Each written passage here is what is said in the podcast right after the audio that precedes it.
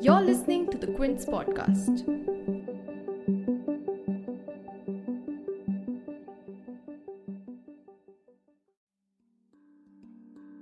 Will he or won't he invade? Russia has kept the world on its toes as tensions on the Ukraine border keep escalating, with the reports of the former Soviet Union country adding more troops in preparation for an attack any day now. The world is uncertain about President Putin's endgame for this crisis. Will it be an extensive round of diplomatic talks, or are we headed for an unthinkable war? And at the forefront of this entire crisis, in an effort to subdue and judge the Russians, is the United States, with President Joe Biden warning that US is prepared to respond diplomatically and decisively if Russia attacks Ukraine. Here is what he said in his address on 16 February. If Russia does invade in the days and weeks ahead, the human cost for Ukraine will be immense and the strategic cost for Russia will also be immense. If Russia attacks Ukraine, it'll be met with overwhelming international condemnation. The world will not forget that Russia chose needless death and destruction. Invading Ukraine will prove to be a self inflicted wound. The crisis has turned into a dangerous game of charades among three players the first being Russia, who is claiming that it has pulled back some troops from the border. The second being the US, who is accusing Russia of lying about this de escalation. And the third being Ukraine and the rest of the world, who have been left interpreting what these actions mean. In our last episode on this crisis, we dove into why Russia, pertinently Putin, wants Ukraine and has placed over 150,000 troops at its border.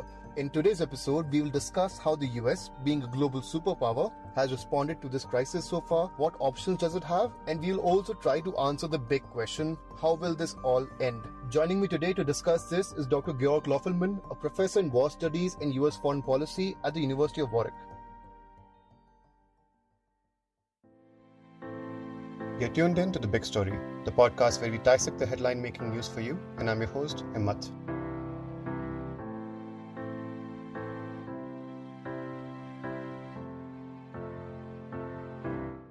One of the central questions in this crisis is how far can the United States and its allies go to help Ukraine defend itself against a possible Russian invasion? And this very question, which every US administration, be it Bush, Obama, Trump, or Biden, has wrestled with since there's no clear answer to it. This is also due to conflicting US security policies since World War II. Let me explain this conflict in brief. This is important to understand the role US plays in the crisis and how it will respond in the coming days and weeks. Now, since the end of World War II, the US has deployed thousands of troops and service members to Europe, not only to stabilize Western Europe, but also to exert its influence. This also resulted in the formation of the military alliance NATO in 1949. As Europe grew and became self sustaining, the US gradually withdrew its troops across Europe. In 1989, the US had close to 250,000 permanent troops in West Germany, and by September 2021, this number fell down just over 35,000. In the past 50 years, the US security policy has gone through various changes in response to the Soviet Union, the Middle East, and now China. And this conflicting security narrative, according to Dr. Georg Löfflmann, a professor in war studies and US foreign policy at the University of Warwick, is what also explains Russia's actions when it comes to Ukraine and the lack of swift response from the US. Yeah, I, th- I think underlying this, this crisis is essentially two dueling narratives. The narratives for US foreign policy is that we have been consistent ever since the end of the Cold War, that we are supporting a Europe whole and free. And that NATO eastward expansion, just as the eastward expansion of the EU ultimately served this goal, was supported by the United States, that every country, no matter if they are a former Warsaw Pact state like Poland, Hungary, the Czech Republic, or they are either, either former Soviet republics like the Baltic states, has the ability and has the right to freely choose their um, alliance mm-hmm. membership. And of course, the um, insistence has always been that NATO is a purely defensive alliance and that US actions, for example, installing an anti ballistic missile system in mm. Poland and Romania, was never geared toward deterrence of Russia or threatening uh, Russia's you know, missile capabilities, but exclusively geared toward you know, the nuclear weapons program of Iran and a rogue state firing potentially a nuclear missile threatening either the US or its allies and partners in Europe. And um, when we look to the to the numbers, right, um, then actually the United States was drawing down its military yeah. presence in in Europe. I think it was in 2012 or 2013 when actually the last main battle tanks mm-hmm. were leaving European soil because, of course, the Obama administration had announced a pivot to Asia, right? A yeah. pivot to the Asia Pacific, or later uh, that has uh, become the Indo Pacific in um, official government rhetoric in the United States. But actually, the assessment was that Europe. Um, now is becoming more if a security provider. It can take care of its own defense, and strategically, um, Europe is is more of a negligible uh, concern. Uh, Obama even referred to as Russia as, as a mere regional power. And then we have right uh, Putin acting in 2014, the annexation of Crimea, and then actually the United States returns to somewhat into into to Europe. So we have the European Reassurance Initiative, but uh, we, with billions of dollars, we have uh, 3,000 troops now being dispatched to Poland. We have um, uh, NATO uh, positioning multinational battalions, one under US command in Poland. But all of these actions, if we want to uh, talk about a turn or a turning point in US foreign policy and US defense policy, that is actually a reaction to Russian to Russian actions. And of course, the countering narrative from this, from the Russian perspective, that Putin is also wants to present an hour-long monologues to you know Scholz or Macron or Biden is that the entire post Cold War European security order is based on Russian weakness, exploiting Russian weakness in the 1990s, violating and breaking promises that were supposedly given to, to uh, Russia, although it is unclear if promises were ever given or if then only in informal or you know verbal form. And that NATO eastward expansion is not defensive, that it directly threatens uh, Russia, the Russian Federation, and that essentially Putin is looking for a reversal of that post-Cold War order. Yeah. But so what I what I think is not so much you know a massive policy shift in the U.S. what's going on here, but a massive conflict over which security narrative actually applies for the post-Cold War security situation in Europe. Now let's come to how the US has responded to the crisis so far and how it may possibly play out. In the latest countermove to Russian aggression at the border, 3,000 US troops are heading to Poland, Romania, and Germany. The US intelligence services, in coordination with NATO, have also projected steadiness and readiness, with the US Defense Secretary stating that, quote unquote, a move on Ukraine will accomplish the very thing Russia says it does not want a NATO alliance strengthened and resolved on its western flank. Other than a troop movement, the US for the past few years has also helped train Ukraine local forces through about 200 National Guard soldiers in the country. It has also provided over $200 million in defense military aid to Ukraine. Another aspect of the US response to Ukraine is the threat of quote unquote devastating sanctions against Russia, with top Republican and Democrats on the Foreign Relations Committee working on a bill they're calling the quote unquote mother of all sanctions. However, Dr. Löfflmann believes that the threat of economic sanctions or troop movement is not something that Russia will respond to, given that it has historically and traditionally only responded to brute force. I don't think that economic sanction, sanctions or the threat of sanctions is enough to single-handedly, you know, drive or change Rus- Russian decision-making yeah. with a strategic calculus. But they can absolutely drive up the cost that Putin has to pay for, you know, intervention or invasion of of Ukraine. And I think, you know, again, um, a bit like the Cold War, right? To play the long game here um, when we look at this a bit of the longue durée, I mean, politically, economically, NATO and the European Union already dwarf, you know, Russia mm. um, economically.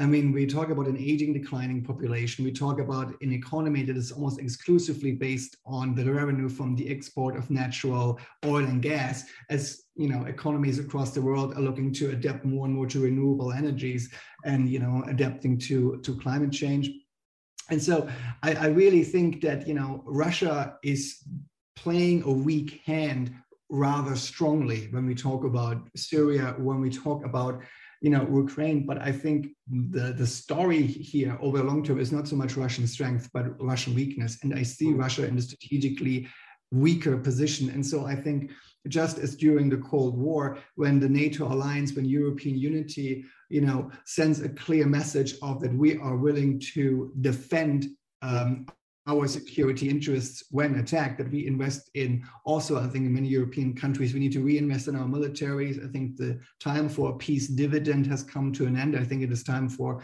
European militaries in Germany, for example, to invest, to regrow their military capabilities.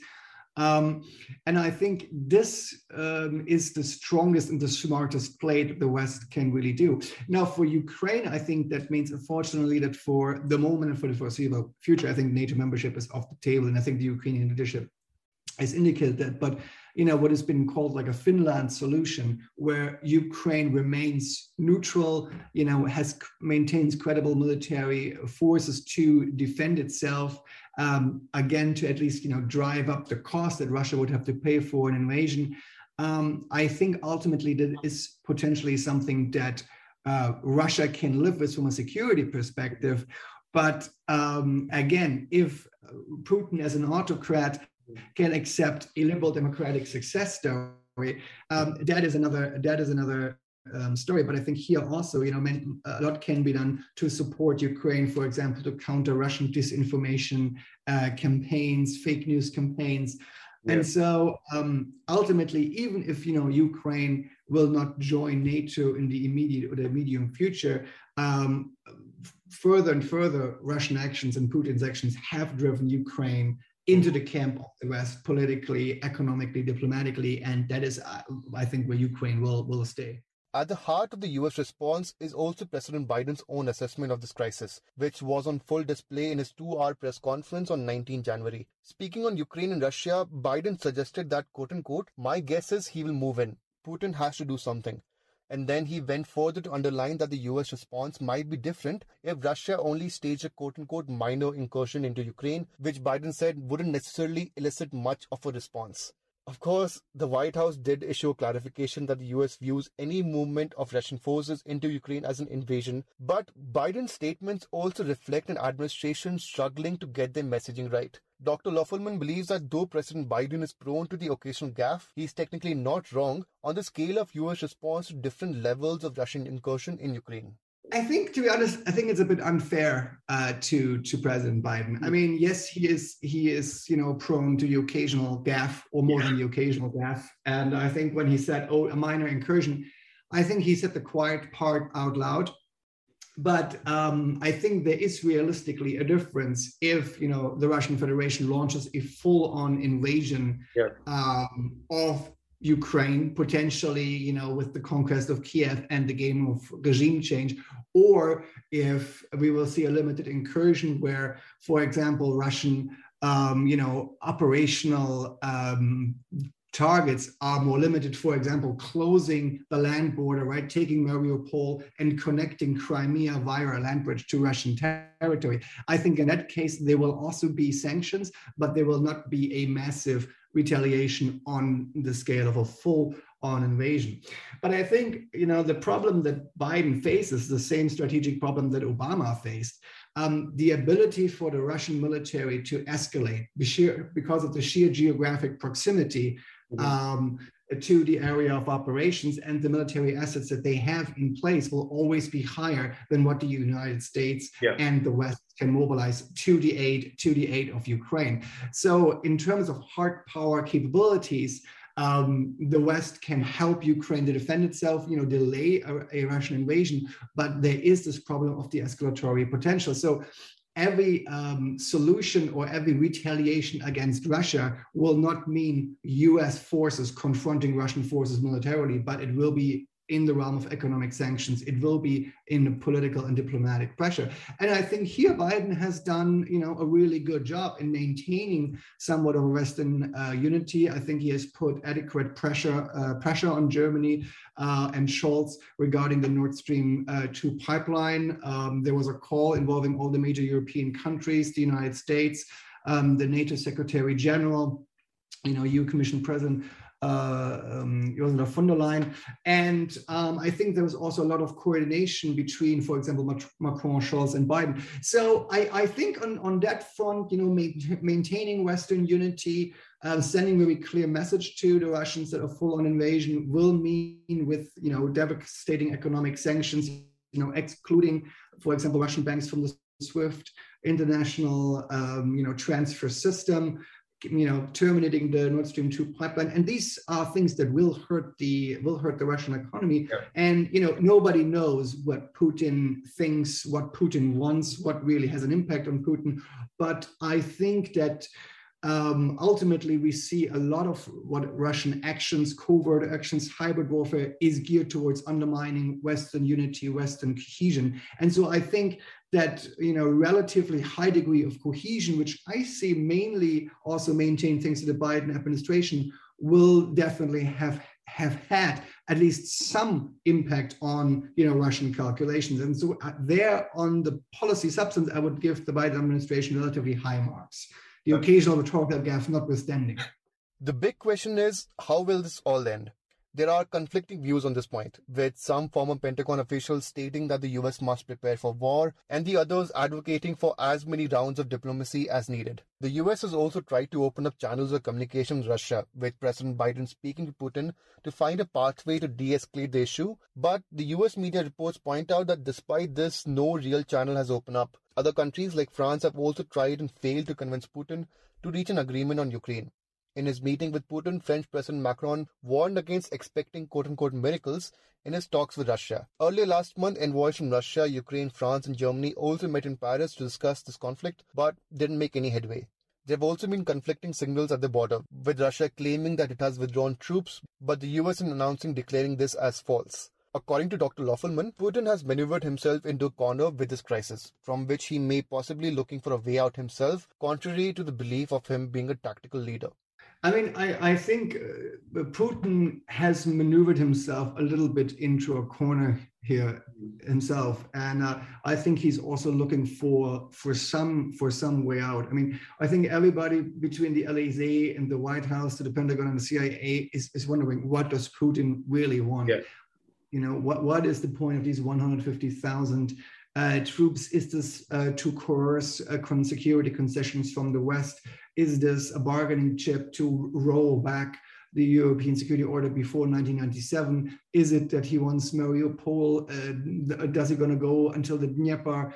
Um, because I mean, we know from Afghanistan, you can't. If you have a modern military, you can you know achieve a battlefield victory tactically operationally relatively swiftly but then when you have an occupation on your hands with a hostile population and that is something that putin has achieved over the years that he has driven more and more ukrainians to identify just as ukrainians no more as ukrainian and russians. So a hostile population um, you know that is militarily trained um, you know, we know the story from Iraq and Afghanistan, how costly such an occupation, such an occupation is. Uh, does he really want to settle the Russian military, the Russian economy?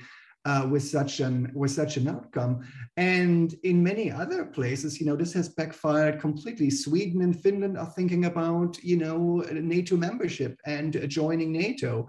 Um, you know, the Baltic states, the Baltic states, Poland, they are all asking for NATO uh, military reinforcements as I said, the US, who actually had been drawing down its forces substantially, is actually making a volte face, returning to Europe, right? Um, re emphasizing uh, the presence of, for example, Stryker brigades and uh, you know uh, important assets. So in many ways, you know, Putin's actions have actually directly produced an outcome that is detrimental to Russian security, to, uh, to Russian security interests. So if you know many says that he is this uh, brilliant chess player or this you know supreme strategist, personally, I don't really, I don't really see this. I think he had a limited tactical um, success was the annexation uh, of Crimea.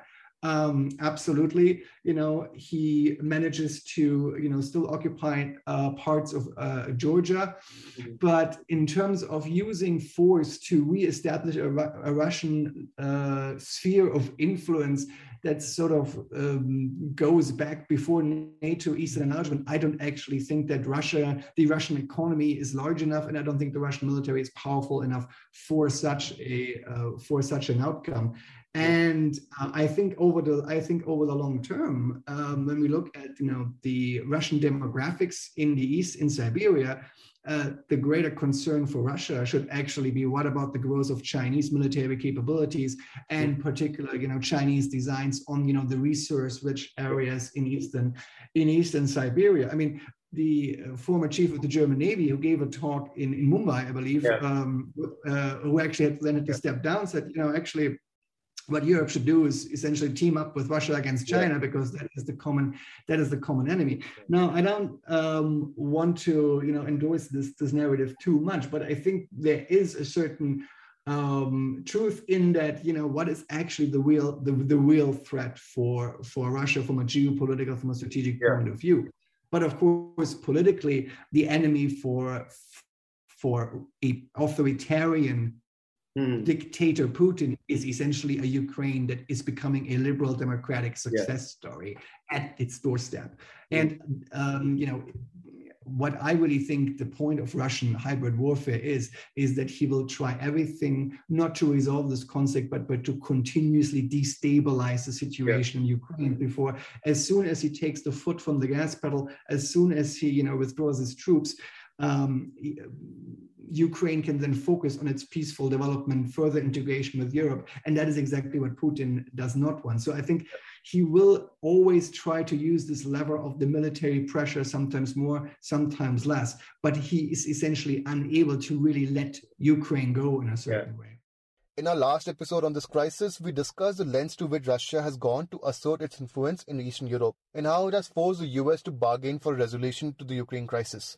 If you missed that episode, you can find a link to it in our show notes. Stay tuned to the big story and the Quint for more updates on this story. If you liked listening to this episode, please subscribe to the big story for episodic updates. We're available on Apple, Google Podcasts, Spotify, JioSaavn, and most of the other popular podcast streaming platforms. For other podcasts, please log on to the Quint website, and for any feedback, please shoot an email to podcast at thequint.com.